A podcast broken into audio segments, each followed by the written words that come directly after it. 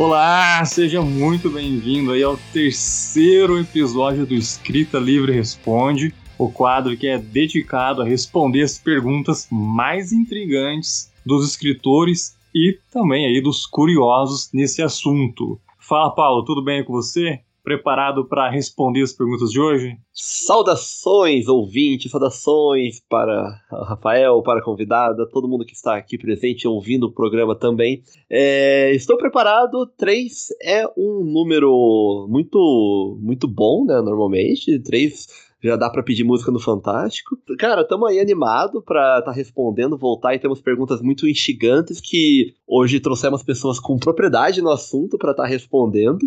Mas antes, da gente ir para a pergunta, ir para o quadro e apresentar a nossa maravilhosa convidada, eu queria lembrar o pessoal aí para seguir lá o arroba Escrita Livre RA no Instagram, também acessar o canal do Telegram, onde temos programas, um quadro exclusivo do Telegram que é recomendações fantásticas. O último episódio foi sobre Sandman, então se liga lá e não perde. Agora, Rafa, nós temos aqui uma terceira pessoa, uma convidada ilustríssima. Quem é ela, Rafa? É, isso aí. Hoje a gente está aqui com a Tatiana Amaral, a best-seller aí do Escrita Livre. Tudo bem, Tati? Como que tá aí? Olá, tudo bom? Aqui tá tudo tranquilo, tudo certo. trabalho. Claro, como sempre, né? Sim. E para quem não, não sabe, para quem ainda não ouviu, a Tati ela já participou aqui comigo no Escrita Livre, ela participou do episódio número 6. Então fica aqui a recomendação para você dar uma passada lá depois e conferir esse episódio que foi bem legal. A gente falou aí, como por exemplo,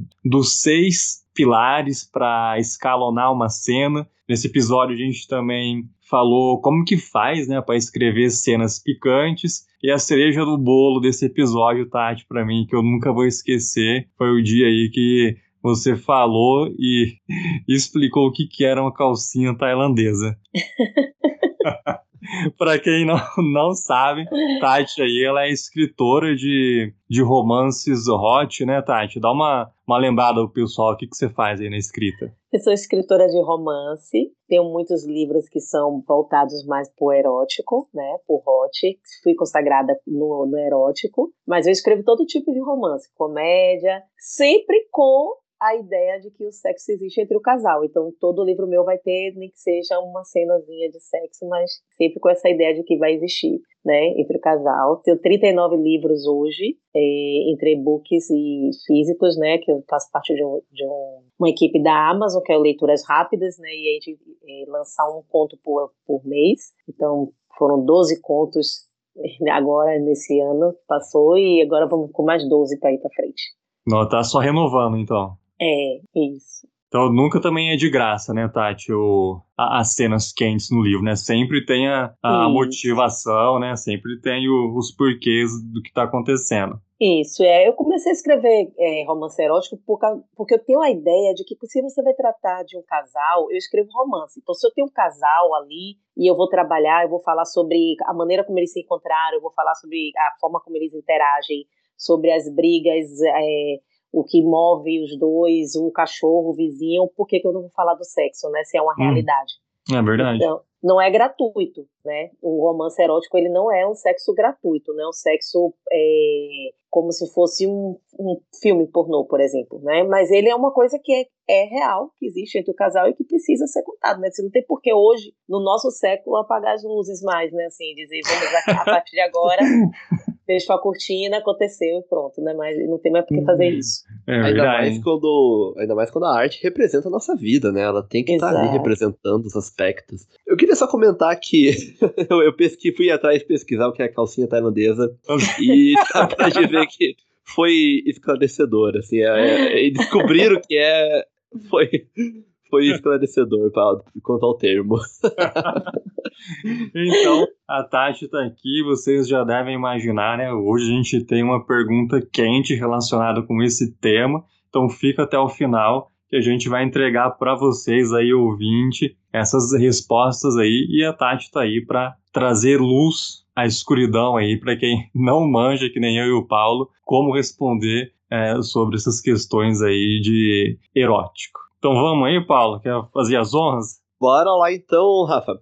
Vamos lá para a primeira pergunta, então. Sente-se aí na cadeira, é, quem está lavando louça, conchegue-se, arrume folha de ouvido.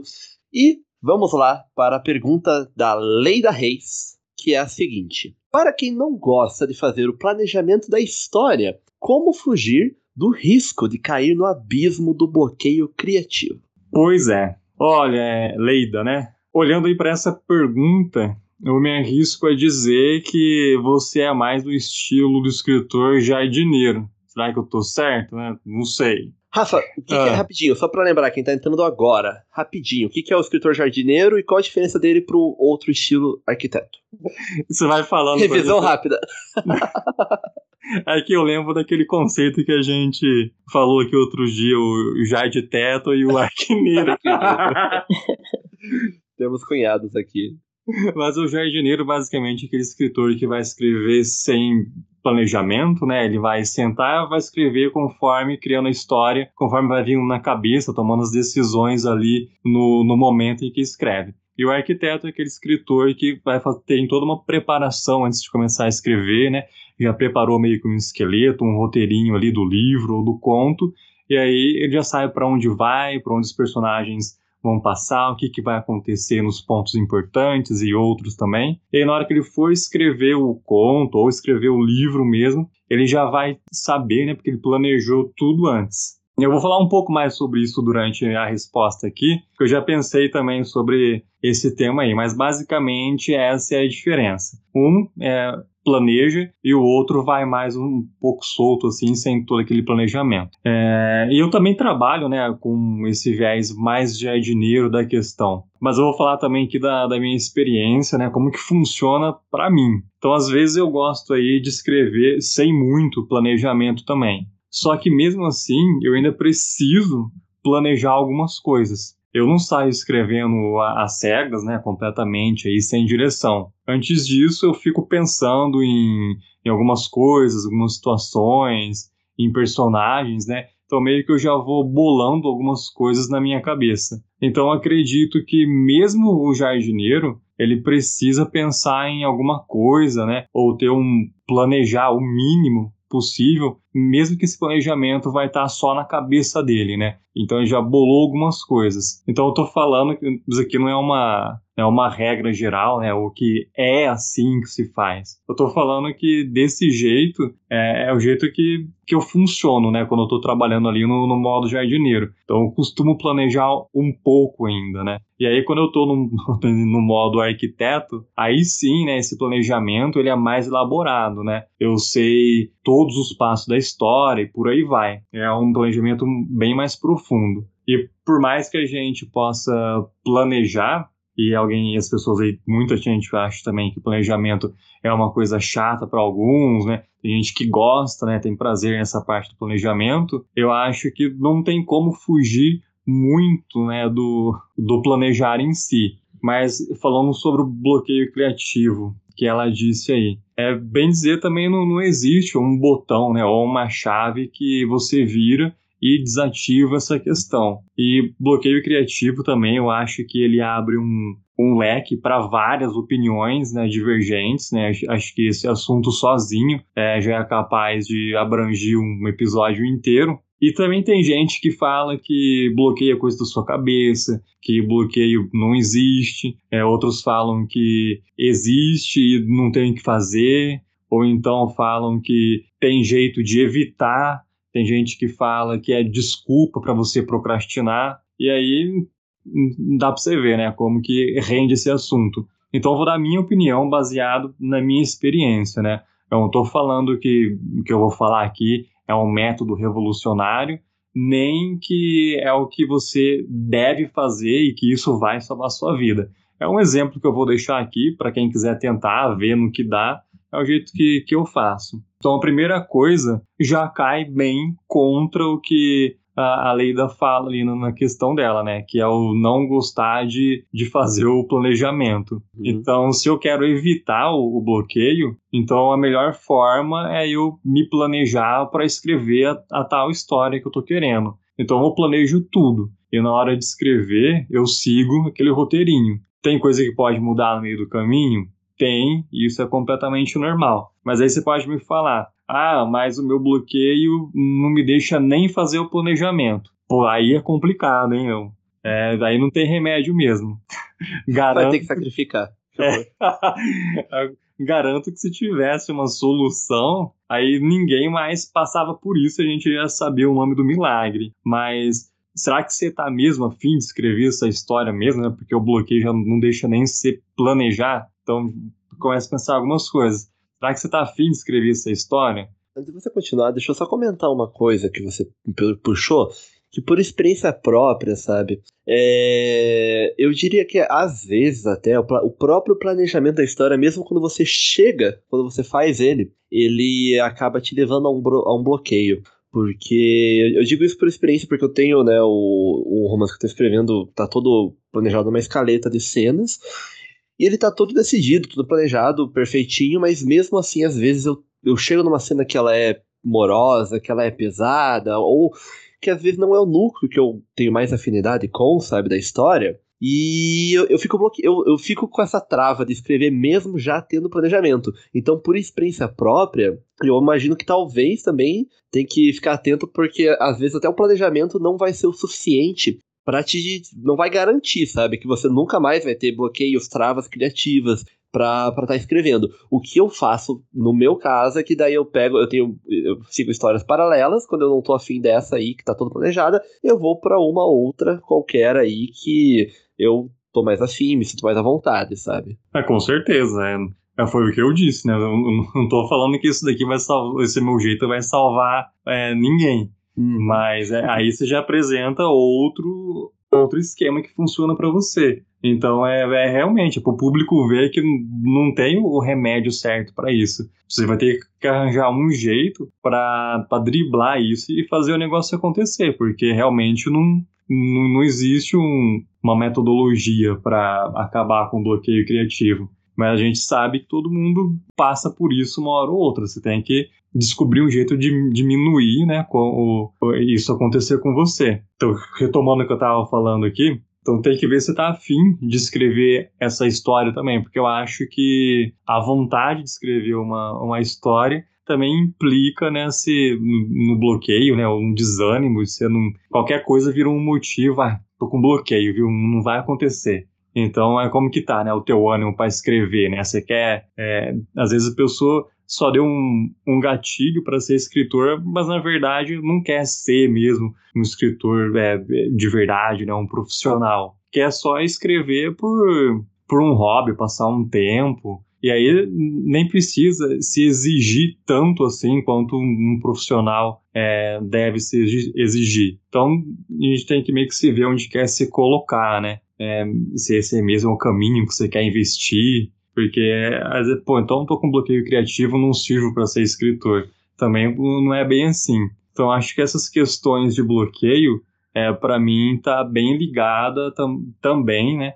À, vontade, ao estar afim de fazer. É uma questão de ser sincero consigo mesmo na hora que você está escrevendo aquela história e você fala, pô, tô com bloqueio. Hum, por que, que eu tô com esse bloqueio? Você sentou e não estava afim de escrever, estava escrevendo por obrigação. Aí você, às vezes você não quer pensar numa história que você não tá afim de desenvolver mesmo. É, teve, teve, teve uma época que eu trabalhei é, numa rede de ensino fazendo roteiro de aula de direito, de direito para gravar a aula online. Agora pensa, como que isso não era chato, direito. É, eu nem estava afim de fazer isso, mas eu tinha que fazer. E o que me salvou foi justamente fazer esse planejamento antes de tudo, porque se eu não tivesse o planejamento, eu simplesmente não ia saber o que fazer com aquilo que estava na minha mão, com o trabalho que eu tinha que, que desenvolver. E também outra coisa, né, saindo disso, que ajuda a reduzir o bloqueio, é a própria experiência de escrita, né, de leitura de forma geral. Escrever, ele é um exercício para o nosso cérebro, então quanto mais você está envolvido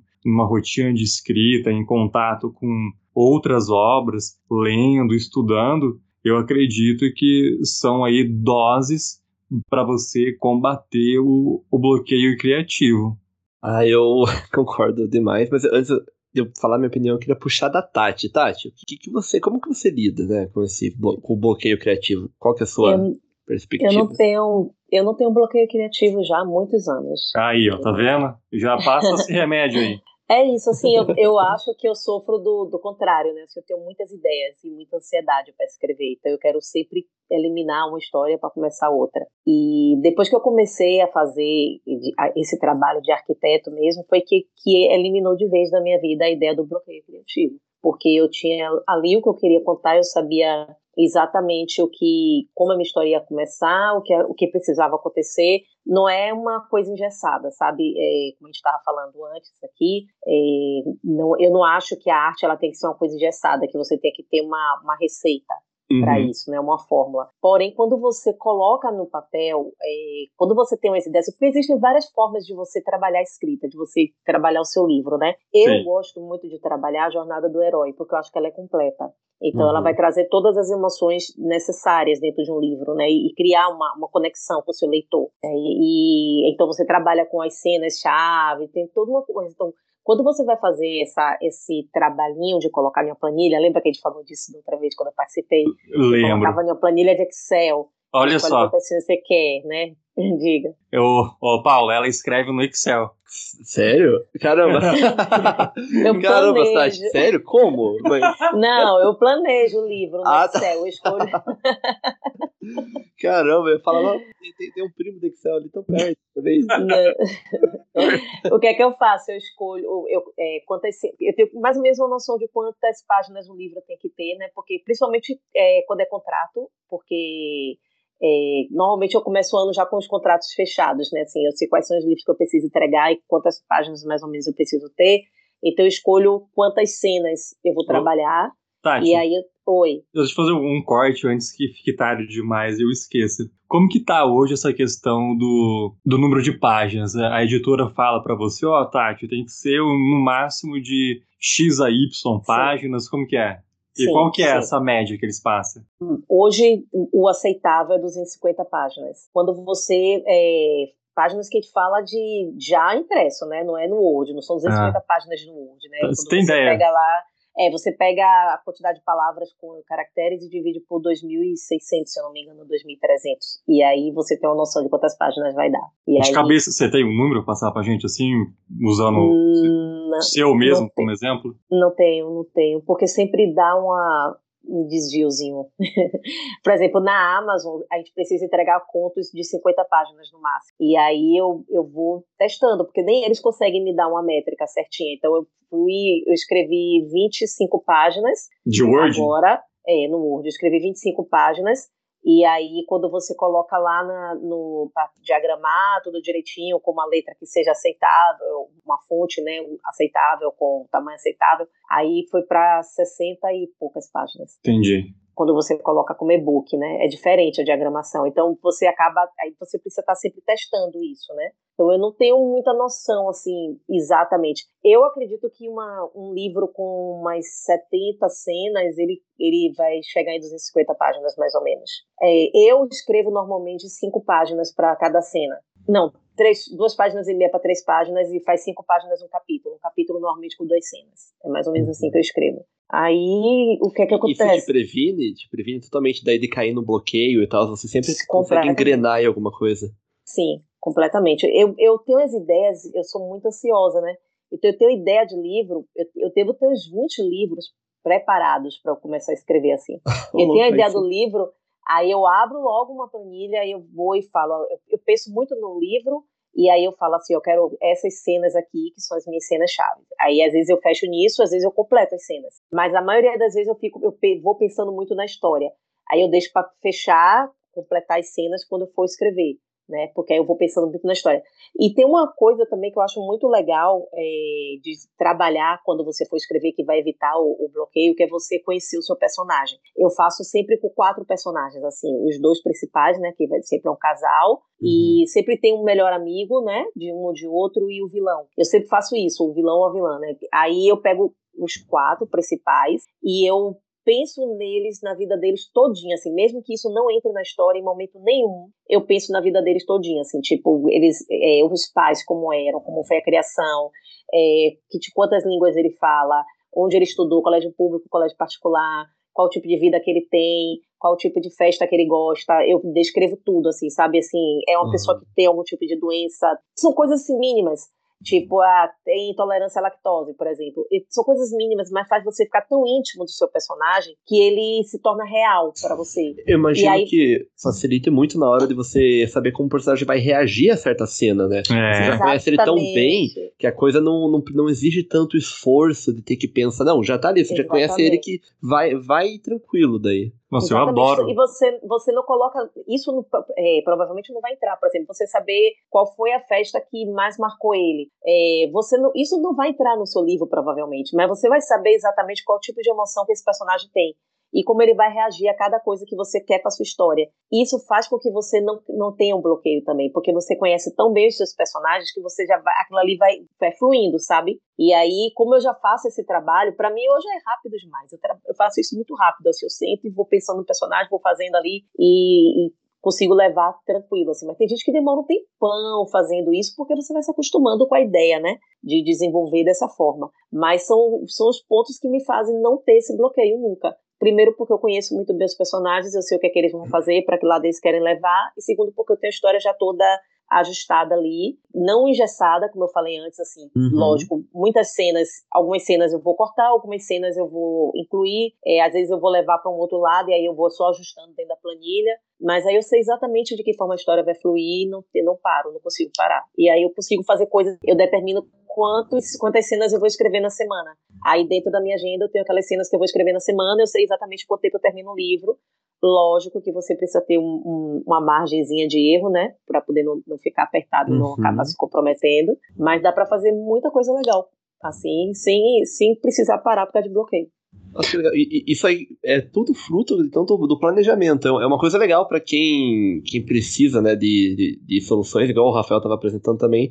Basicamente, a maior solução aqui é, é a questão do planejamento mesmo, né, cara?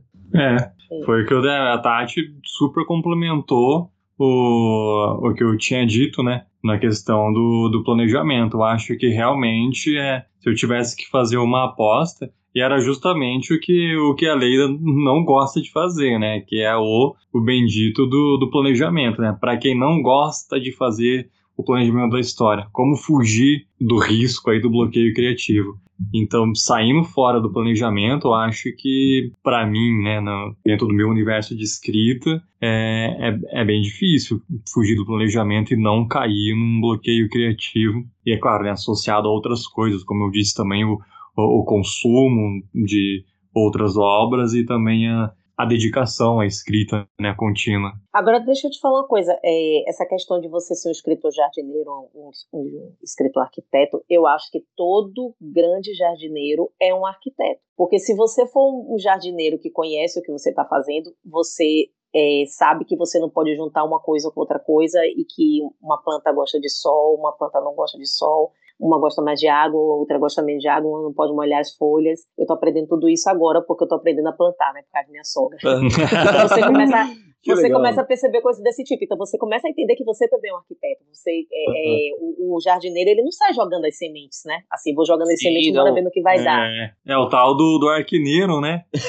é isso. O jarditeta. É, a gente tava. A gente conversou bastante sobre isso, como. É, é, é sempre esses termos, né? Inclusive, eu acho que é super normal to, todo mundo ter dentro de si os dois, né? Normalmente. Sim. Ao Sim. mesmo tempo que você sempre tem um, um certo planejamento, é, é, eu imagino que é impossível você começar uma história sem ter pensado em realmente absolutamente nada mesmo de onde ela, pra onde ela vai, né? Então você Exato. tem sempre uma ideia de, de planejamento e você vai podando, às vezes, ali, dentro do esperado por si, né? Igual, eu imagino, igual você estava comentando sobre o seu todo o seu planejamento, Tati. Eu imagino que você vai fazer uma cena de diálogo, você não planeja todo o diálogo. Às vezes você joga uns tópicos que tem que aparecer no diálogo, né? Mas o bate o, o bate-bola que vai e vem de diálogo, um fala, o outro fala, um fala, outro fala. Isso aí é na hora, né? Isso aí é o podando ali conforme o diálogo vai ocorrendo, eu imagino. Exato, com certeza, com certeza. É, é uma questão muito, muito interessante mesmo, toda é. É, essa divisão, né, como que ela se aplica.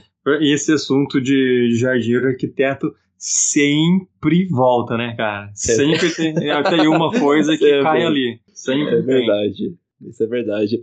Eu, eu, queria, eu, eu, queria puxar essa conversa da lei, dessa pergunta da Leida. Eu não sei se vocês têm mais algum comentário, pessoal. Não. Eu queria puxar para um, um, uma outra perspectiva dessa pergunta do bloqueio criativo. Quando ela, ela, ela falou né, sobre a questão do, do bloqueio criativo, para quem não gosta de fazer planejamento, eu fiquei pensando muito em, em muitos casos que eu já vi, inclusive há, há alguns anos, há vários anos, eu também tinha essa ideia, e quando você se liberta dela, conforme você vai ganhando mais experiência e tudo mais, quando você se liberta dela, é uma coisa faz muito sentido, é uma coisa clara que você vê e você vai ganhando as ferramentas para poder trabalhar melhor na escrita, que é o pessoal que normalmente acredita que não consegue escrever por falta de inspiração, sabe? Uhum. É, tem muito, mu muitas, muitas escritores, assim, no geral, chegam em certa parte e tem aquele sentimento de, de, nossa, eu estou sem inspiração, não consigo passar dessa cena, não consigo passar dessa parte da história e tal.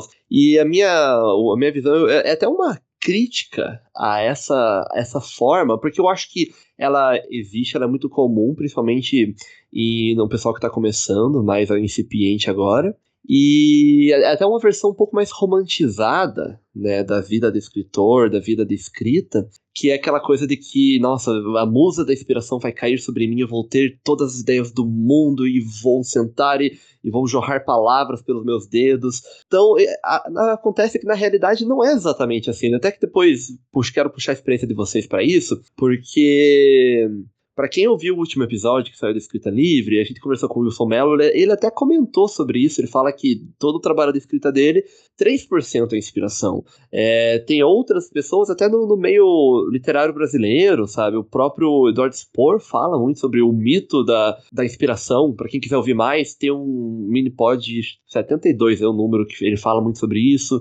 É, o Stephen King, quando ele fala no, sobre a escrita, do método dele, a inspiração ela tem um, um papel pouco, sabe, no, no, no, trabalho em si. A maior parte de você que, quebrar, o que quebra o bloqueio criativo não é inspiração, mas é a criação de uma rotina, né? Uma criação de, de um hábito de escrever em que você vai sempre, digamos assim, fazer uma analogia, mas você vai sempre exercitando aquele músculo da escrita e ele e você impede ele de travar, impede ele de não conseguir passar de certa parte, porque você está sempre às vezes trabalhando, está trabalhando ele ali e se acostumando a na maior parte do tempo, quase durante todo o tempo você não vai escrever inspirado. Você vai, claro, você vai escrever porque você gosta. Mas as ideias, assim, brilhantes, elas vão vir na, em, poucas vezes, né? Elas não vão vir a cada página, a cada parágrafo. Eu acho que o essencial, até para se para a lei da se ela não quer fazer o planejamento, se ela não gosta, às vezes não é o, o estilo dela, eu diria para criar esse hábito, sabe? Todo dia eu vou sentar e vou escrever meia página, vou escrever uma página, vou escrever, vai aumentando. E pelo menos uma página vai subindo para pelo menos duas, pelo menos três, pelo menos cinco por dia. Dessa forma, assim, eu, digo, eu, eu, também falo isso e tal, porque foi o que aconteceu comigo quando eu fui des desenvolvendo esse hábito, eu comecei a perder também bloqueio, sabe? Eu comecei a. Começou a ficar cada vez mais raro o momento que eu parava e falava, cara, não sei o que fazer aqui, não consigo sair começou a ficar cada vez mais raro porque eu já estava acostumado a ter que a ter que prosseguir e meu, minha mente ia mais longe no que ela precisava fazer, sabe, para dar continuidade àquela história, aquele capítulo. Vocês, o que, que, vocês acham disso, sabe, em relação à inspiração? Vocês é, veem a inspiração desse mesmo jeito ou tem algum, algum outro olhar? Hoje na, na academia, sempre as pessoas perguntam isso, assim, né? Porque quando descobre que você é escritor, aí perguntam assim, de onde é que vem a inspiração? Uhum. Todo mundo pergunta isso, né? Uhum. E aí hoje uma pessoa me perguntou na academia, e eu falei assim, vem da vida, né? Porque a vida é, é uma inspiração. A gente, você tá é, conversando, você tá ouvindo a conversa, você tá vendo uma pessoa passar, você está ouvindo uma música, e aquilo ali é, leva a uma cena leva a um acontecimento, né? Então, uhum. a, a, vida por si só já é uma inspiração, né? Então, é, essa, é exatamente essa ideia de você é, pegar isso que você tem e levar para dentro do, do, do, seu livro, né? Não é você contar o que você está vendo do Vision, não, gente, pelo amor de Deus, não é uma fofoca. Mas é, é, é você perceber, sabe, assim, o que, como as pessoas são, tornar o seu personagem o mais real possível, assim, com, com gestos e, e formas de falar, isso é tão importante, assim, que é, eu defino exatamente quais são os tipos de verbos que cada personagem meu vai usar para que não tenha que ficar o mesmo personagem na versão masculina e um personagem na, versão feminina. Né? Por isso que é bom você pensar muito no seu personagem. Legal. É, porque é, você vê muito isso em livros, né? Assim, você acaba vendo isso muito em livros, porque as pessoas elas escrevem dessa forma, largando a semente, e aí não para para pensar que Sim. ela é sozinha, pensando como um homem, pensando como uma mulher, e ela precisa pegar isso aí e transformar em coisas diferentes, né? Exatamente. Você não pode tratar da mesma né? forma. Né? Tudo. É. Você tem que ter, assim, tipo, eu coloco um xingamento, o, o, xingamento desse personagem é esse, o xingamento desse personagem é esse aqui, né? O que, que esse personagem faz, quais são os, os gestos dele, como ele reage. Eu, eu gosto de fazer isso, por isso que você tem que conhecer bastante o seu personagem. E isso você vai tirar da vida mesmo. Você vai estar olhando a pessoa e você vai falar assim, poxa, é, é, isso aí serve para o meu personagem. Isso aí vai ficar muito legal. E, é, e você vai levar isso para dentro do seu livro, para as folhas, né?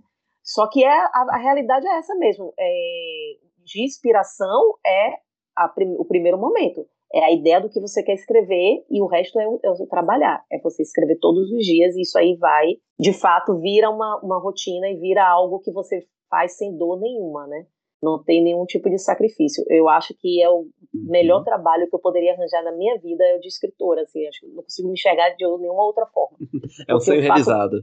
É, eu faço com muito amor, eu, eu, faço com muito prazer, sabe? Assim, nos sábados, sábado e domingo, que é o final de semana que eu tenho que dedicar os meus filhos, a minha família me dói, porque eu não vou escrever.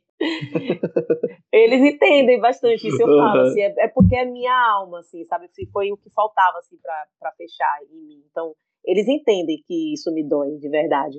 É, Mas, aquele é sentimento é... de ter que, eu preciso escrever para viver, né? É, eu penso o tempo, o tempo inteiro eu estou pensando em algo que eu quero contar. Eu vivo mais desse lado do que do lado de cá mesmo, né? Então é mais.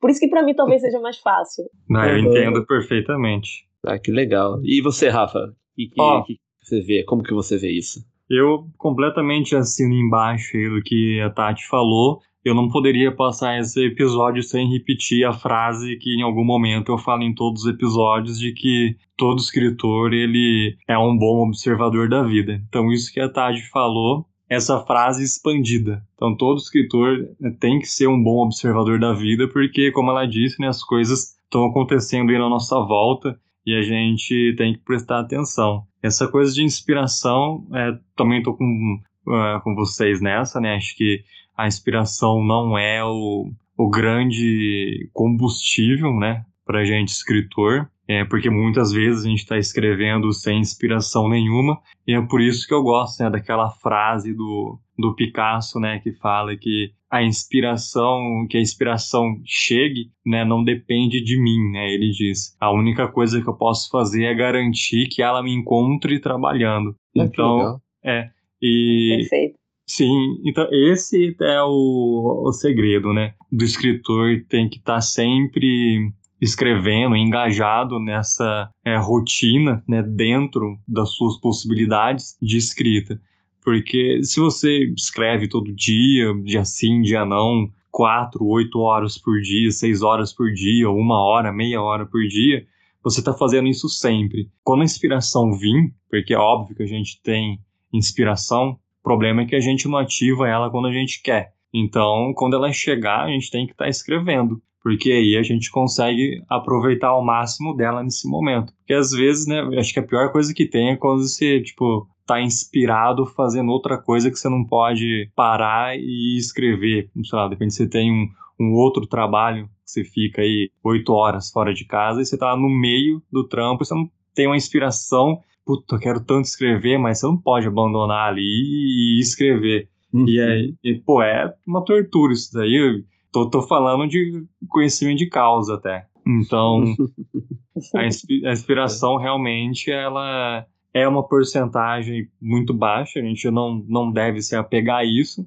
mas ela existe, né? E quando ela aparecer, a gente tem que estar tá ali no, no exercício da função para aproveitar todo o potencial também. Perfeito. Eu até, cara, concordo totalmente. Tem uma frasezinha só que eu gostaria de complementar, que é você comentou uma coisa também que, que é verdade, que nem, nem sempre você está escrevendo sob inspiração. Mas assim, eu complementaria falando que também, às vezes, você está escrevendo sob uma inspiração passada. Sim. Sabe? Você teve uma inspiração e essa inspiração ela vai te levar a fazer um trabalho de, sei lá, 30 horas, 40 horas, 50 horas sobre uma única inspiração. Então, às vezes você vai ter que surfar numa inspiração lá de trás. Né, às vezes, não uma atual, uma nova, você pode pensar em outra coisa, mas naquele momento você tem que focar naquela e seguir dessa forma, né? Com é. esse trabalho que a gente está falando. E essa inspiração ainda pode até essa inspiração passada pode até te, ter te forçado, né, a fazer o planejamento de agora. Pois é, pois é, aí seria seria o cenário ideal, eu diria até. Sim. Né? E é o que eu faço, né? Exatamente. É. e a gente vê que funciona, a gente vê é. que é, é, é uma forma ótima que funciona aí, fica de dica então para quem precisar. Bora pra segundinha, então? A segunda tá comigo. Isso, é... é a Tati que vai fazer aí pro para o Paulo. Ok. A pergunta é do Davi William da Silva. É, para ser criativo, você tem que ter uma, uma imaginação própria ou você é, tem que seguir uma cartilha? Beleza.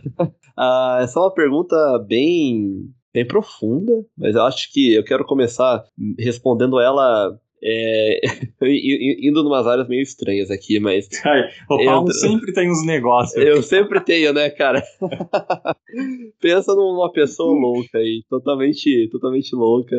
É a definição. Tem a, a gente tem aquela famosa né, regra, aquela lei de Lavoisier, que na natureza nada se cria, nada se perde, tudo se transforma. Eu quero, eu queria trazer para começar a resposta uma corruptela da lei de Lavoisier, que é aquela é a corruptela que é nada se cria, tudo se copia. então, é, eu acho que, cara, basicamente, resposta curta, sabe? Resposta assim, pá, dá pra cortar o episódio aqui, é essa, sabe? Agora, expandindo o porquê dessa resposta, é, se a gente vai pensar na composição, né? Por que, que na, na, composição de um escritor, o que que, o que que leva o escritor a querer escrever, o que que motiva, o que compõe uma pessoa escritora? Eu imagino que todos nós aqui temos um, uma ampla variedade de referências que construíram a gente durante a vida, paixões que foram despertadas na gente no decorrer de todos os nossos anos até agora, é, mo momentos e histórias que se conectaram tanto com a gente, que fez a gente se apaixonar por elas, fez a gente querer replicar elas, absorver o conteúdo. Então, memórias de infância, livros, é, até é, desenhos que a gente assistia quando era criança, que a gente absorveu e mantém, ou aquele livro favorito que a gente tem. Então, todos nós nós somos constituídos dessas mensagens, dessas histórias que compõem, compõem, eu diria até o ser humano, sabe? Então, é, é uma pergunta muito profunda. A minha resposta espero que não, não se pareça tão genérica assim, mas eu diria que todos nós somos formados de referência. É impossível você sair, estar tá fora, não viver numa sociedade sem ser formado de referência, né? Porque mesmo que você não goste de histórias, não goste de série, filme, você tem sempre referências é, de comportamento, referências de ideias, você, porque nós vivemos ambiente social, então você entra aqui na parte de sociologia e antropologia. E, cara, a nossa formação como ser humano, em sociedade, como animal social, vem disso, né? Então isso aí é intrínseco, basicamente. Dá pra. Eu definiria dessa forma, sabe? Então, chegando, puxando para a escrita, as nossas referências, eu, por exemplo, ah, eu adoro escrever muito sobre ficção científica, fantasia, gênero steampunk, eu gosto muito desse gênero, dessa ficção, que parte mais pro surrealismo, sabe? Por quê? Muito provavelmente porque muitas coisas da minha infância me marcaram e eu tenho muitas referências. Até comentei, teve vários episódios aqui, né, com o Rafa, que falamos sobre Doutora Quest. Né, é, foi o que eu pensei. Pois é, então, totalmente. Se você ouviu outros programas aí, eu falo e falo e falo das minhas referências e a gente absorve isso. Então, cara, com certeza a gente vai trazer uh, o que a gente aprendeu, o que a gente viu para o nosso mundo, para nossa criação, para nossa obra. Né? É impossível você partir do zero. É impossível você partir do zero. Então, ah, mas aí você pensa, e quem, por exemplo, uh, vamos pensar nos clássicos, né? Ah, o, o, próprio, o, próprio o Frankenstein, o Drácula, de onde eles vieram? Aí você já puxa para uma ideia de folclore, né? Da, os, os mitos humanos, os mitos da sociedade que foram é, condensados ou que ou terrores de uma sociedade que foram transformados, personificados no monstro. E esses terrores vêm da onde? Aí você vai remetendo a períodos cada vez mais antigos, até chegar, por fim, nos medos primitivos, nos medos primordiais ao homem, lá das, lá das cavernas, lá das sociedades menores. Então você, as referências, se você esticar esse fio, se você puxar esse fio, cara, elas voltam infinitamente no tempo, sabe? Nós somos uma, uma pilha enorme de referências acumuladas no decorrer de infinitas gerações, né? Que criou o que a gente tem hoje do romance contemporâneo, criou o que a gente tem hoje do cyberpunk, e qualquer gênero que a gente tenha de história, de narrativa, elas são resultado de milênios, se não mais de décadas de é, eu não sei como que é o, a potência, né? bota um zero aí em milênios. É, acumulados de referências, cara, humanas. Então, assim, basicamente, toda essa volta para dizer que é impossível você partir do zero. Tudo que você construir vai ter a partir de uma referência que você consumiu em algum momento, conscientemente ou não. Você pode, você consumiu essa referência. Aí, por que, que eu falei isso? Por conta da palavra imaginação própria. Né? Existe muito aquela coisa de você, ah, eu, eu, eu tenho que criar algo original, algo nada, algo jamais feito. Cara, essas ideias, se elas ainda existem, elas são muito poucas e você não pode depender exatamente delas. Então, o que é possível você fazer? Por exemplo, vou dar um exemplo aqui usando ainda o livro Del Toro e tal, que quem conhece é, vai, vai entender muito melhor, mas quem não conhece, basicamente, Del Toro é uma aventura de personagens atrás de joias místicas que no, no reino de fantasia medieval. O primeiro RPG que eu joguei, né, eu não sabia muito regras, então eu criei um mundo com regras novas e tudo mais, meio quebradas, mas regras novas, baseado em Doutora. Então eu peguei a ideia de que ah, existiam, existia, existiam joias mágicas e no livro existia uma cidade para cada joia.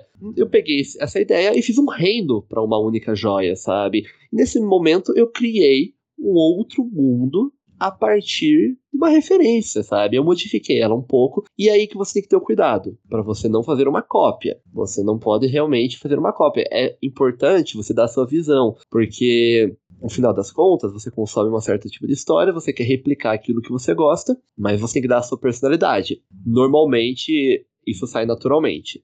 Né? Eu imagino que se nós três aqui, eu, Rafael e a Tati, se, ah, nós vamos escrever uma história sobre, não sei, sobre um, um, um, peixe que quer subir a cachoeira, quer aprender a subir uma cachoeira. As nossas três versões vão ser totalmente diferentes. Isso é natural de acontecer, mas é importante você garantir que isso vai acontecer para realmente não copiar uma ideia que está por aí. Aí quando você fala de cartilha e tudo mais, é, da pergunta, né, do, do, Davi, aí sim você não vai, você não, não segue esse método engessado, que vai ser uma cópia, basicamente.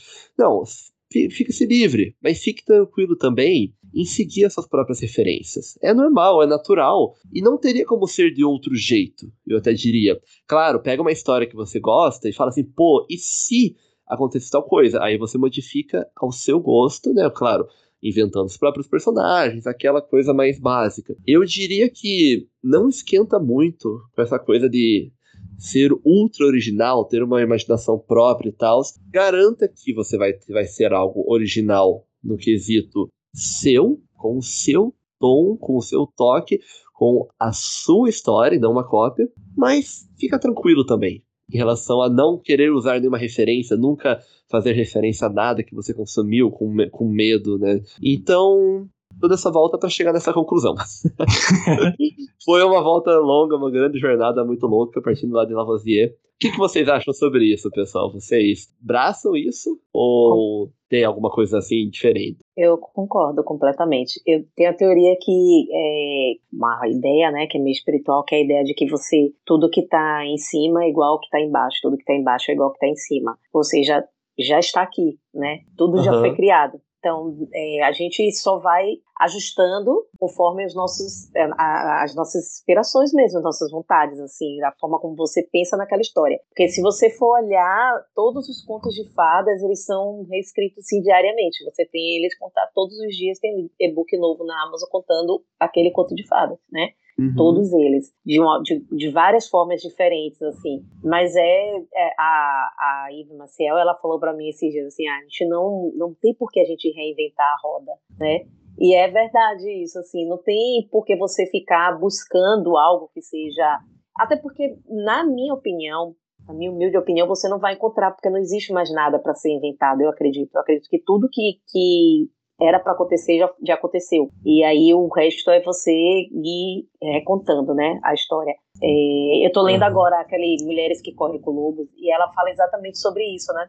Que é essas histórias que vieram, que são contadas, né, do, do povo é, dos índios que foram contando, que foi passando para um, que foi passando para outro, e ela foi modificando e aí vão, vão criando histórias diferentes e quando você vê, tem muitas versões da mesma história, né? No final das contas, partiu todo mundo da mesma, da mesma fonte, né? E aí criou várias histórias. E é bem, bem legal você ter essa, essa ideia sua, assim, sabe? De que, de que aquilo ali pode, já, é, pode ser o mesmo de muita coisa que já tem, porém uma coisa única porque é sua. Você colocou a sua digital. Uhum. É, é, igual, é quase como se a, todas as peças, né, que são as ideias, elas já estão aí, né? Estão jogadas, esparramadas no Sim. chão. O trabalho nosso é pegar as peças certas e encaixar ela, né? Montar a estrutura ali, o quebra-cabeça, com as peças que a gente pega ali pelo chão. Né, que elas já existem, mas a gente monta do nosso jeito. Eu acho que ah, também concordo com, aí, com o que vocês falaram. E acho que até a minha linha de raciocínio cola bastante com o que você falou, viu, Paulo? Que eu acho que a imaginação, ela é, né, assim, uma coisa individual, né? Cada um vai ter a sua. A gente até vê aí, tipo, você já ouviu alguém falando, né? Algumas pessoas é mais criativa, outros são menos, né? Às vezes outras pessoas, leitores, que é, curiosos que chegam pra gente e perguntam, nossa, mas como você é criativo, né? De onde sai toda essa criatividade? Porque eu não sou assim, eu não conseguiria inventar isso que você inventou. Então, a gente consegue perceber que existe né, um, níveis né, de criatividade, uns são mais, outros são menos. E uma forma de alimentar essa criatividade é a gente, né, como falei, consumir outras obras, né, buscando as referências, né, lendo bastante, assistindo coisas úteis, se inspirando naquilo que você gosta, observando né, a vida que acontece à nossa volta. E isso é coisa que a gente não para de repetir por aqui. Outra coisa também é você talvez é acompanhar outros escritores que, que você julga, né, que é mais criativo do que você, né? Tenta ver com um olhar, por exemplo, mais técnico, como que ele desenvolve é, as coisas nas histórias dele, é, como que ele trabalha os personagens, os conflitos, né? Tentar fazer isso com, com, com seu escritor favorito, né? Ou com um livro que, que você gosta porque realmente não dá para fugir disso que vocês falou. Acho que realmente tá, tá bem ligado, né? Acho que referências é, seria uma palavra-chave aqui. É, eu acho que é, basicamente, é quase um, não é um segredo meu, mas é quase um método meu de tipo assim, eu tenho que estar consumindo para estar produzindo, sabe? Sim, sim. Vocês sentem a mesma coisa? Tipo, eu, eu funciono muito melhor quando eu tô consumindo mais frequentemente aquilo que Com certeza. se alinha no que eu gosto. É, é mas assim, né? Tô consumindo, tô escrevendo uma história de sei lá, de faroeste. Eu, eu vou estar tudo consumindo nesse momento uhum. é, coisas de faroeste, que é justamente para são referências, são inspirações que eu estou buscando e isso mantém aquela chama daquele tema acesa para eu continuar escrevendo, empolgado com aquilo. Uhum, não. E eu, eu, posso até trazer uma, uma outra, um outro exemplo, Rafa, rapidinho, que é até curioso. É, eu ouvi isso algumas vezes e acho que é, legal trazer. É, eu já vi o pessoal dizer, não sei se vocês já leram, a graphic novel, mas eu já ouvi o pessoal dizer que depois de Watchmen, todas, nenhuma, nenhuma outra história de, super-herói é original. No sentido de que Watchmen completa todas as. as, as a, a, o, o último lado do super-herói a ser explorado. E é engraçado pensar, porque realmente, se for pensar na, lá nos primórdios da ideia de você trabalhar aquela coisa de, ah, super-heróis super existem, e agora, como que o mundo vai se adaptar a eles, né? Na questão cultural, na questão do próprio capitalismo, na questão da polícia, dos governos. É, é muito. Realmente, o Watchmen, lá, até onde eu consigo pensar, até onde eu sei, ele foi inovador nessa abordagem. Mas, se você parar para pensar, é a mesma abordagem que tem hoje a série do The Boys. Uhum. E, só que é uma pegada totalmente diferente. A, a, pegada de Watchmen, ela é muito diferente da pegada de The Boys, mas é a mesma história no fundo das contas. Que é a mesma história que ah, eu esqueci, não sei se é exatamente o nome dessa série agora, mas é um desenho da Amazon Prime, a desenho mais de adulto, que também pra quem for assistir tal para já estar tá preparado, que é Invincible, é, é. Acho que é Invincible, já viu? Eu é, é, uhum. é a mesma pegada, é a mesma ideia de e se heróis existissem no mundo de hoje, mas é uma pegada diferente de Watchmen e uma pegada diferente de The Boys. Então, essas três obras elas têm a mesma ideia, elas têm a mesma coisa, mas são visões diferentes. O mundo é diferente, o tema, a densidade, o não o gênero, mas o tom do mundo é diferente, o tom dos personagens é, é, é único para cada uma delas. Então eu acho que isso exemplifica muito, sabe? Essa questão de referências e de você partir, igual a Tati falou, você partir das ideias, das mesmas ideias que estão sendo recontadas, né, Tati? Foi Isso. nesse sentido, né? Isso. É, na verdade, assim, é, eu mesma comecei a escrever, eu, antes de eu ser escritora, eu era leitora, apaixonada a vida inteira por livros, e, e já contei isso, acho que todas as entrevistas e lives que eu fiz na minha vida falam isso. Meu pai preferiu acumular todos os filhos dentro de um quarto e transformar o outro quarto em uma biblioteca. Então, é, nós fomos, assim, criados com livros mesmo, assim, apaixonados. Então, é, quando eu comecei a escrever, eu, eu comecei a escrever porque eu, eu sentia que faltava algo em mim. Eu tinha três objetivos, na, eu tinha que ter três objetivos na vida, né? Eu tinha dois, um era ser mãe, era casar, um ser mãe, e o terceiro eu não sabia qual era, mas eu sabia que tinha que ter um que fosse ligado à minha vida financeira, porque eu teria que ter como viver. E uhum. durante muitos anos eu não me encontrava nesse ponto. E, e li a vida inteira, a vida inteira, a vida inteira. E do nada eu, eu estava estudando para fazer concurso e, e comecei a dar aula de reforço escolar. E eu comecei a consumir os livros que os meus alunos consumiam porque eu queria ter eh, o diálogo com eles, né? Assim, ter como me aproximar. Entender a e linguagem eles, deles, né? Isso, é. E aí eles falaram, começaram a falar muito sobre é, Crepúsculo e Harry Potter, né? Que era o que tinha na época, estava muito forte. E eu hum. fui ler Crepúsculo. E eu me apaixonei, foi como se a, a chave realmente virando assim para mim, sabe? E eu, eu, me apaixonei pela ideia da, do romance, uhum. que não foi assim, foi um sucesso imenso, mas não é uma ideia original. Né, a ideia do, do, amor impossível e que você transforma no possível, né? Isso é essa ideia que está em todas as, as, historinhas, em todos os contos de fadas, né? A história do, do amor impossível. Isso uhum. também Romeu e Julieta, né? Isso, tem exato. outros clássicos.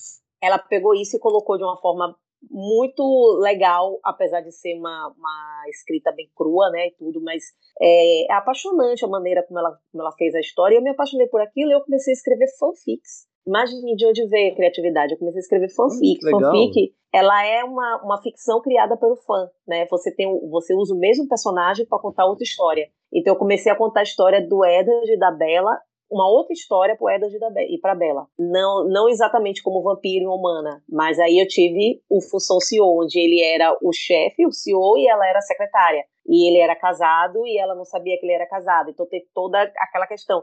Eu escrevi como fanfic Função CEO, e foi o sucesso que foi. O professor escrevi como fanfic também, foi o sucesso que foi. Então, é, a criatividade surgiu daí né? Eu peguei algo que, que eu li, que eu amei e, e eu me apaixonei pela ideia e eu transformei em algo para mim. E daí vieram ah, outras, outras ideias, outras histórias e eu não, não precisei mais escrever como fanfic. Porém, até hoje eu penso muito nas minhas histórias dessa maneira, sabe? Partindo desse ponto para eu começar a escrever. E é, é, legal porque dá para ver como dá certo, né? Porque como você é um exemplo, Tati, desse sucesso, disso disso funcionando, também, me engano, é, se eu estiver errado, você pode me corrigir, mas se eu não me engano, o, o 50 Tons de Cinza também veio exatamente assim, né? Uma fanfic, uma, um uso uma ali do Crepúsculo, né? Crepúsculo, da, mesmo tropo ali, mesmo, mesmo os arquétipos, sendo usados daí para um outro contexto. Então, para você ver que dá certo, o, sucesso, a questão não precisa ser tipo, nossa, eu preciso ter a ideia original, a mais original do mundo, né? Tipo, tem que ser algo que nunca foi feito antes. Não, dá o seu, a sua pegada, dá o seu tom para aquelas histórias, né? É usar a criatividade mesmo, um exercício de criatividade. Pois é, exatamente. Ah, eu acho que dá para essa pergunta dá para fechar com essa conclusão. Pra terceira e mais quente, então? Eu vou até ligar o ventilador aqui do lado, peraí. que essa daqui é especialmente pra Tati. Preparada, Tati? Posso mandar pra você? Pode mandar.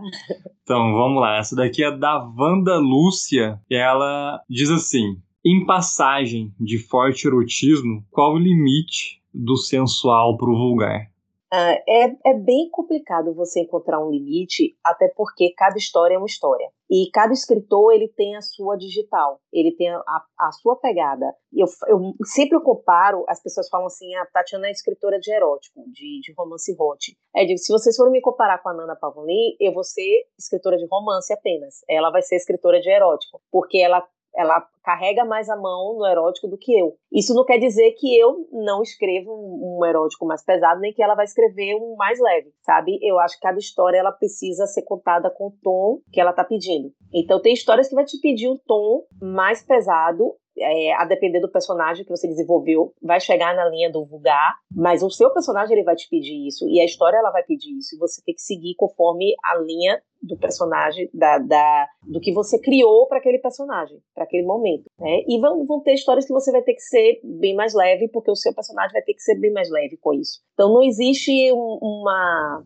uma fórmula para isso, né? Como eu comecei falando, assim, é muito difícil você falar de arte como se fosse uma matemática, por exemplo. Não existe isso. A arte é livre, ela não pode ser engessada. Então você precisa sentir isso na sua história. Como é o seu personagem? Por isso que eu sempre falo, que eu estava falando com vocês aqui, que a gente precisava conhecer bastante o personagem. Eu faço isso com os quatro principais, para que você tenha essa essência. Então, o seu personagem, que tipo de erotismo ele pede? É, de que forma ele vai trabalhar a questão do sexo. Vai ser um sexo que, onde você vai pesar a mão, ou vai ser uma coisa onde você vai passar de uma forma bem leve. Isso aí vai depender de cada um. Se você for ler a minha trilogia O Senhor, ele é bem mais pesado.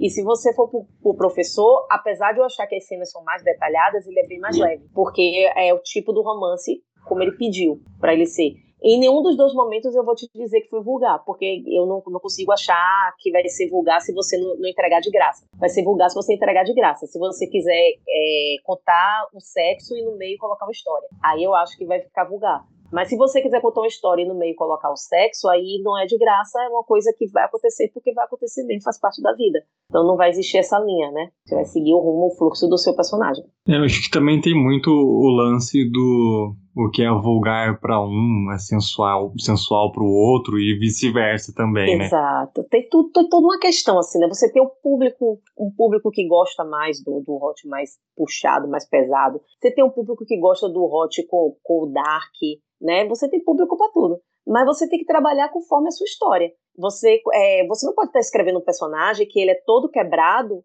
e você vai entregar um sexo homozinho para esse uhum. personagem, né? Então você tem que ir de acordo com a sua história, né? Um personagem que é todo quebrado, ele vai ter um, um, a questão sexual, quando, até quando você vai para a psicologia, né, para o lado psicológico do seu personagem, a questão sexual ela é pesada. E se você tem um personagem que ele não tem nenhum tipo de, de trauma nem nada, ele, ele caiu ali, é, como a gente chama dentro da jornada do herói, ele, ele recebeu o chamado e ele resistiu ao chamado, mas ele acabou entrando na, naquele, na ideia, né, do, do que ele vai ter da aventura, que ele vai ter que uhum. seguir, você talvez não precise carregar tanto, porque é um personagem mais leve, né? Então depende muito do que você vai, do que você está propondo ali, daquela história que você vai contar. Eu tenho uma história que é uma duologia, que é o Sem Perdão e o Todo Meu Perdão, que os dois personagens são extremamente quebrados, assim, sabe? Os dois passaram por coisas horríveis. E, e uhum. não tinha como você trabalhar o sexo entre eles sendo algo lindo, maravilhoso, é, é, bem leve, bem amorzinho, bem perfeito. Não foi. Foi uma coisa assim, bem tipo,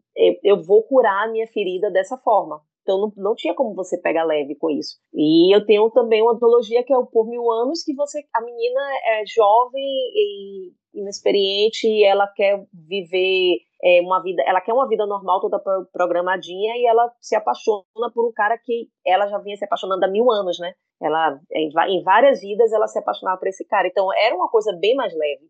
Toda a cena que eu desenvolvi de sexo deles foi sempre bem mais leve e bem mais romântica, assim, mais cuidadosa e tal. Aí você tem que ter essa medida. Agora, lógico, público vai ser de acordo com aquilo que você está escrevendo, né? Se tem, tenho leitores meus que preferem o mais pesado, então quando chega no que é mais levezinho, às vezes até pula.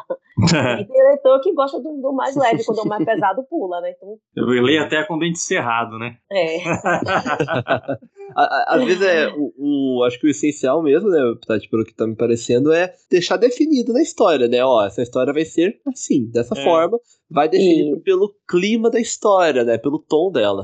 Isso, exatamente. Você chegou a falar aí de, da psicologia, né, de personagens aí quebrados. É, acredito eu que você chegou a pesquisar algumas coisas para poder adicionar nos personagens aquela camada mais realista. O que, que você encontrou? Muito, assim, eu, eu, eu, gosto muito de conversar com pessoas que viveram as coisas que eu tô, que eu vou escrever, ou que eu tô escrevendo, e dentro desse livro mesmo que eu falei sobre esses personagens dos dois serem quebrados, eu entrevistei 100 mulheres que sofreram abuso sexual na infância. Foi bem difícil, assim, eu escrevi dois livros com esse contexto, né, porque eu, eu escrevi um livro que eu falei sobre a violência doméstica, e um livro que eu falei sobre a violência sexual na infância. E é possível para os dois uh, essa entrevista. E, assim, eu consegui pegar que exatamente o que funcionava na cabeça de cada uma delas, assim, e você consegue perceber que não vai ser sempre a mesma coisa, né? Cada pessoa reage de um jeito. Tem gente que passou pela violência sexual e ela vai seguir com a vida sexual dela de boa, tranquila, ela vai superar aquilo, e tem gente que nunca vai superar, e tem gente que vai fazer disso é, como, como eu fiz a minha personagem, tipo, a minha personagem, ela ela sofreu, né, o abuso na infância, além de outras coisas que aconteceram com ela, e ela ela tinha o sexo como uma, uma armadura para ela, assim, sabe? Ela, ela fala assim que ela foi de quem quis, de quem quis ela, assim, porque ela, ela tinha isso como armadura, era, era a forma como ela tinha de se machucar pelo que aconteceu. E aí ela tinha que passar por, por cima disso, né? Ela tinha que conseguir viver superar isso, até porque ela estava em um, um, plano de vingança, né? E ela tinha que superar essa questão. Então, assim, cada, cada pessoa ela vai reagir de uma forma diferente. Você ter que buscar a essência pro seu personagem. Então, é, essa, essa maneira que eu tenho de ir, de entrevistar as pessoas, de conversar, pesquisar, de, sempre que eu tenho assim alguma coisa que vai falar sobre direitos, eu coloco uma advogada que vai fazer parte do grupo das betas, se eu vou falar algo que vai puxar mais pro lado psicológico, eu boto uma psicóloga no grupo das betas. E aí eu sempre tenho alguém que vai me orientando para esse lado, para que é, eu consiga trazer algo mais real, né? Porque o livro ele não é só o, o entretenimento, né? Ele sempre vai ter que te levar para algum ponto onde você vai pensar da Sim. sua vida, né? O que você, coisas que você precisa superar, ou coisas que você ainda não percebeu que você passou, né? Eu escrevi sobre violência doméstica e muita gente depois falou para mim assim: eu passei por isso, eu não sabia que isso era considerado uma violência doméstica. E, e tem toda essa ideia, né? Eu fui conversar com, com o delegado, e eu fui ler a, a lei toda para saber como era que funcionava, e tem toda é, essa, essa coisa que você precisa trazer, transformar no real. Você não pode jogar. Tudo bem, você tem sua licença poética, mas você não vai falar besteira e nem vai contar uma mentira, né? Então você tem ah, que trazer certeza. isso. É, tem que ter é o respeito, né? Aquele respeito isso. em relação ao tema. Isso, isso, exatamente. Eu vi uma vez uma pessoa, a, a Janaína Rico, ela escreveu um livro, né, que é, a, é, se eu não me engano, é o Confeiteiro. E a menina, ela foi, ela sofreu, ela foi estuprada, né, e ela pega e ela tem uma vida sexual normal. E aí uma pessoa comentou uma vez no post da Janaína dizendo que achou um absurdo ela fazer isso, porque ela tinha sido estuprada e ela não conseguia ter uma vida sexual normal. E aí eu achei engraçado, assim, porque a Janaína também passou por isso. E ela tem uma vida normal. Então, cada pessoa reage de uma forma diferente. E aí a, a, a Jana falou assim: eu estou escrevendo com propriedade. Eu não estou escrevendo de qualquer. Não larguei a história para você. Eu estou escrevendo com propriedade.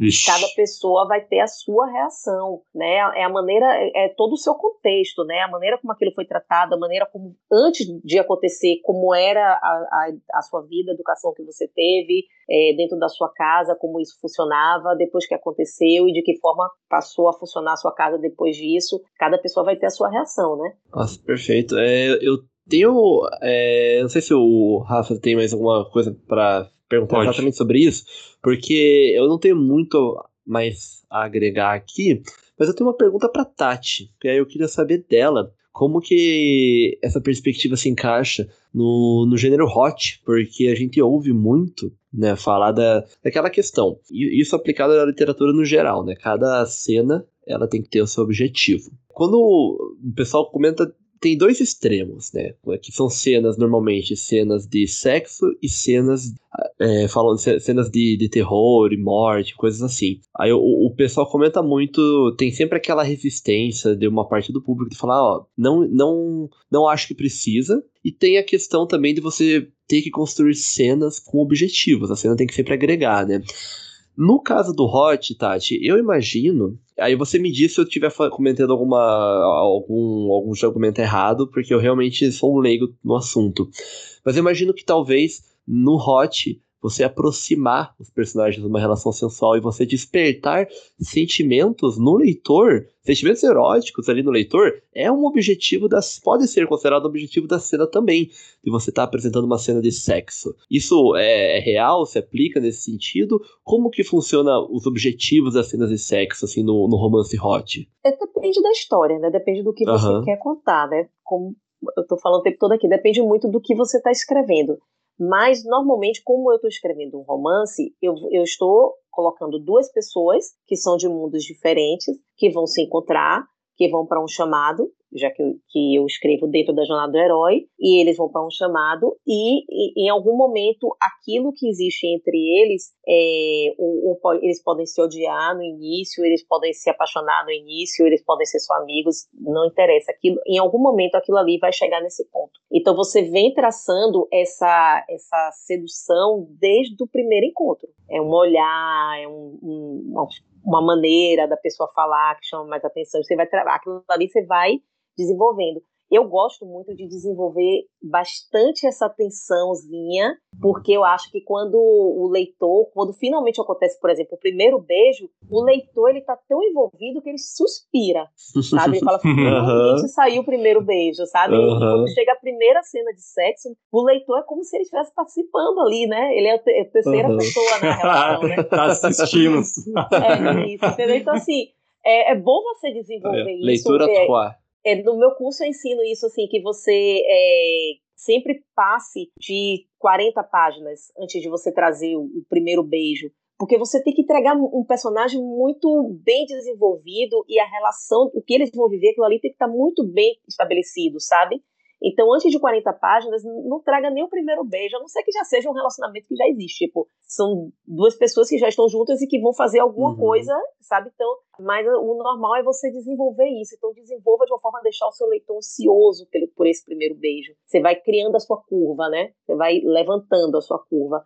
E aí o seu leitor ele vai se envolvendo, se envolvendo e vai esperando. Aí vem a primeira troca de farpas, a primeira, aquele, aquela, aquele diálogo que é mais é, bate, né? Um fala, outro bate, um fala, outro bate, aí vai, e aí vai criando essa tensão, aí acaba acontecendo o primeiro beijo, e aí o leitor fala, não, agora eu tenho que, que esperar acontecer alguma coisa. Aí você vai levando até acontecer a primeira cena de sexo. E eu, eu não gosto muito de passar, é, de hoje, né? Eu não gosto muito de passar de quatro cenas de sexo. No máximo quatro cenas. É, mas depende do livro. Uhum. Se você for ler o Função CEO e o Professor, você vai ter muitas cenas de sexo, muitas. Porque o livro, ele é bem bem puxado no erótico. Mas, por exemplo, eu estou escrevendo agora um livro é, eu tenho que entregar ele no mês que vem. E ele, até o momento, eu já escrevi 45 páginas, não rolou nenhum beijo. Muita pega. E, e, até agora ninguém conseguiu descobrir, assim, as, as betas, são seis betas, né? As betas estão doidinhas, porque elas não conseguem descobrir quem vai ser o casal mesmo, porque são dois caras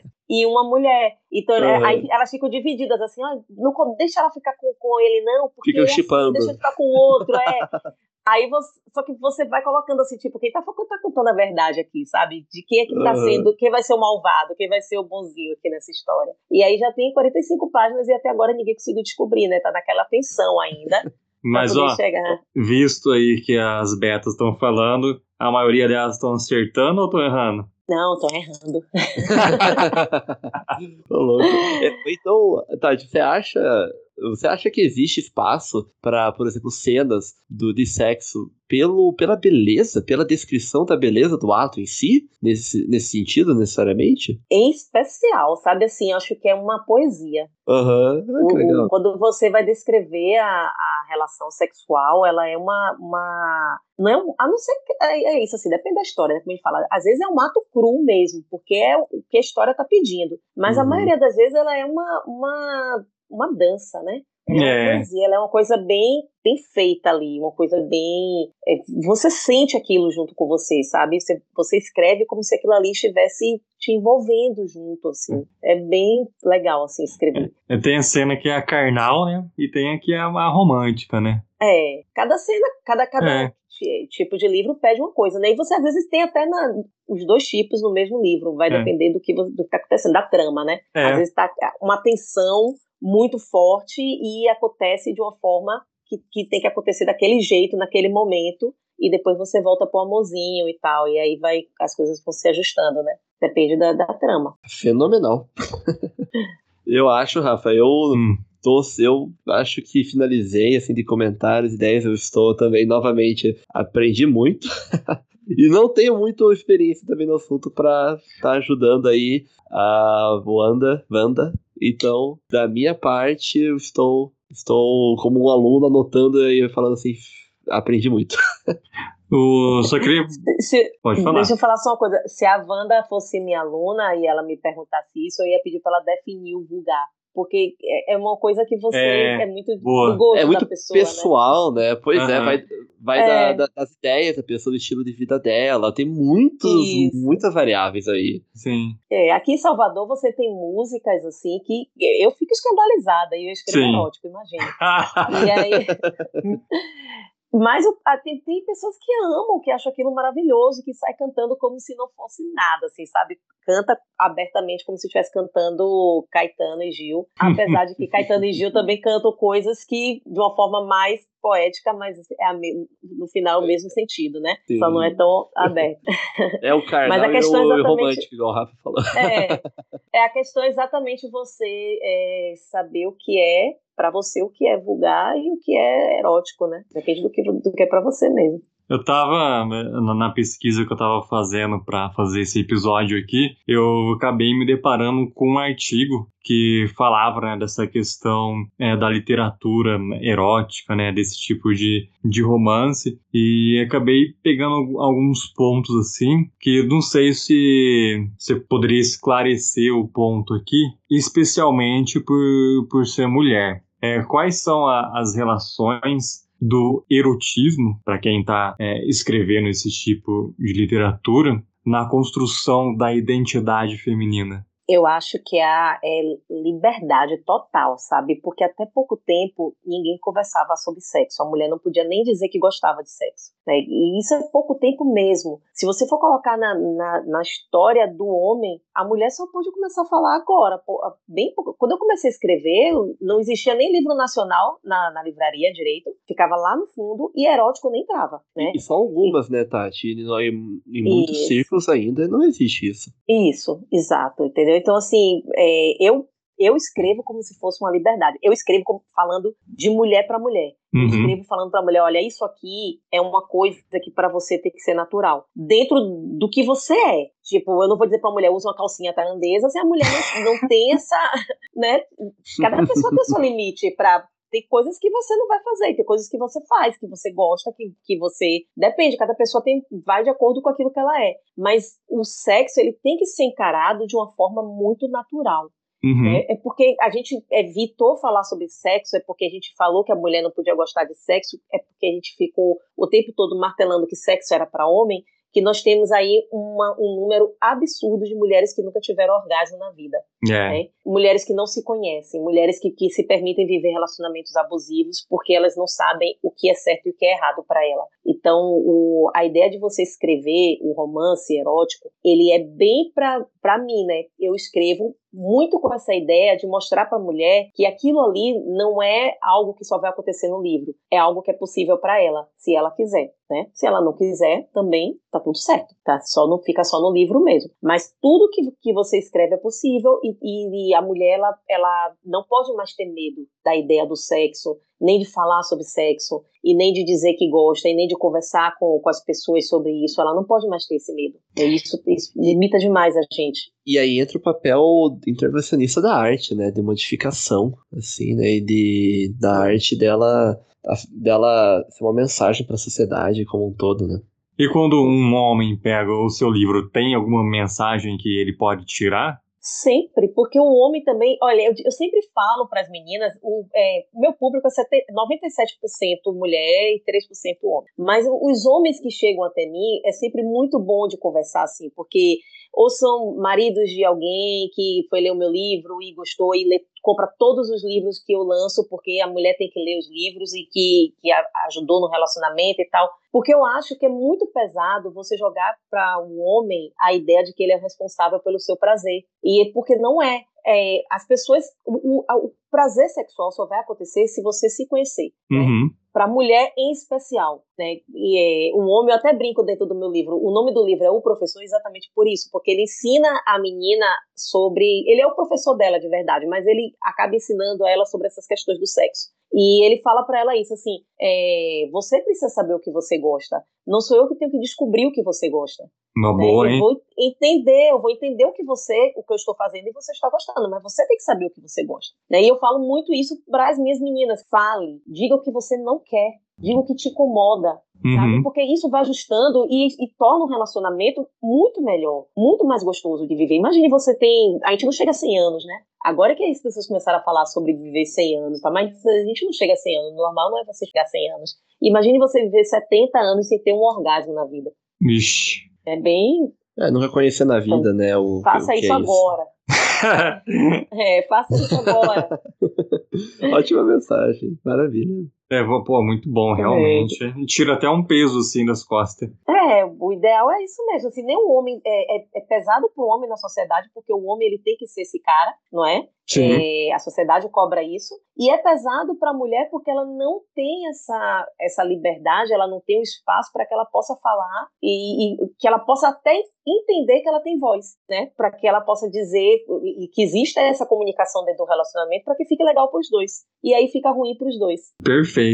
Eu não tenho mais comentários, Rafa. Eu acho que nós chegamos a conclusões, eu acho que vão surpreendendo os ouvintes, espero que agregando muito. Bom, então, Tati, muito obrigado aí por aparecer aqui de novo, você deu o seu tempo aí para ajudar a gente com essa questão que se não fosse você, nem sei para onde eu ia correr. E eu que agradeço. Fica aí o microfone aberto para você falar com nossos ouvintes, onde eles te encontram, rede social, onde que estão seus livros, qual que é o, o lançamento da vez, o que está chegando. Microfone aberto aí de modo geral para você. Vamos lá. Rede social sempre Tatiana Amaral Oficial, tanto no Face quanto no Insta e no TikTok. Eu estou com dois lançamentos físicos no momento, que é o Diário de Miranda 3, que é com a Pandorga, e a duologia do Por Mil Anos, que está com a, lei editorial. Estão os dois em pré-venda para o físico. Eu lanço um conto por mês na Amazon, que é o projeto Leituras Rápidas. É, eu finalizei agora o, a série Terra Santa, que foi eu escrevi um conto, na verdade eu escrevi 13 livros, né? Foram 12 contos e um livro para fechar, porque eu, eu, quis colocar o último livro fora do projeto para que eu pudesse fechar de uma forma certinha, né? A cada dois contos era um casal diferente dentro da mesma trama e ficou bem legal, assim, eu adorei escrever Terra Santa, foi uma, é muito bom, muito bom mesmo, achei que ficou muito legal. E agora eu tô no. Eu comecei a segunda temporada, que é o projeto do, da série Eu Nunca, né? Que é um encontro de colegas de faculdade. 16 anos depois, eles se reencontram e aí eles fazem essa brincadeira do Eu Nunca e todo mundo tá mentindo. Né? aí cada, cada mês é o conto de um, é, é a hora de um mentir, né? Aí todos eles vão mentir. E enquanto isso, enquanto eu estou lançando esses contos, eu estou escrevendo mais dois livros que eu preciso entregar até o final do ano. E aí é puxado. Um livro que vai sair pela Pandorga, mas provavelmente vai sair no ano que vem. E um, um livro que é o, o, livro do Função CEO que eu prometo para as minhas leituras há muito tempo. Vou escrever o livro que começa a história toda, né? O primeiro, que é ele com a Tânia e depois o livro que é mais uma aventura dele com a Melissa. E aí estamos aí nesse projeto. Muito bom. Várias coisas aí, pessoal. E também tem aquele lance, né? Como que tá o. Você tava dando dicas de escrita também, não tava? Ah, sim, eu tenho um curso Desmistificando a Escrita, está na Hotmart, é só procurar lá. É... E eu tô com vagas abertas para mentoria também. Porém, eu só eu pego poucos alunos, bem poucos, bem poucos mesmo, porque são quatro aulas, e aí eu faço de uma forma mais profunda, que é exatamente para ensinar essa questão de, de fazer a, a, a cena certa dentro do, da planilha, fazer as cenas de virada, né? Aprender a fazer essa, essa parte. É um, é um curso de Excel para escritores. Isso, isso. É, é, é, é, o planejamento em si, ó, ali, ó. A, a Leita aí, ó, que tá pensando em, em aprender a fazer planejamento aí, ó, perfeito. É. Exato. Aí tá aberta a inscrição até próxima semana, se eu não me engano, fecha na próxima quarta-feira. Aí, ou, ou antes, né? Caso acabe as vagas, porque tem que ser limitado mesmo, senão eu não consigo fazer o resto das coisas. Fechou então, Paulo. Fechou, Rafael. Fica meus agradecimentos também novamente a Tati aí. Muito obrigado, Tati. Foi uma honra aí ter, poder conversar com você. Espero nos, nos vermos mais, de novo mais pra frente. É, agradecer ao Rafael também e as perguntas. Uh, e queria lembrar também, né, novamente, a gente, qualquer comentário que você tiver, ouvinte, qualquer crítica, sugestão, qual é o seu ponto de vista, compartilhe com a gente, bota aí no, nos comentários. É, todo, todas as redes sociais vão estar na descrição do episódio. É, é isso mesmo, Rafa? Isso, tá tudo aqui, não precisa se preocupar. É, os arrobas, endereço de e-mail, onde você pode encontrar a gente, o Escrita Livre, o da Tati também. Então fica facinho para entrar em contato e mandar a sua pergunta, sua sugestão, o que, que você quer ver por aqui. Tá tudo na descrição do episódio. Passa lá e fica por dentro. Perfeito. Obrigado por ouvir até aqui e até logo. Falou, até a próxima. Tchau, Tchau. gente. Obrigada.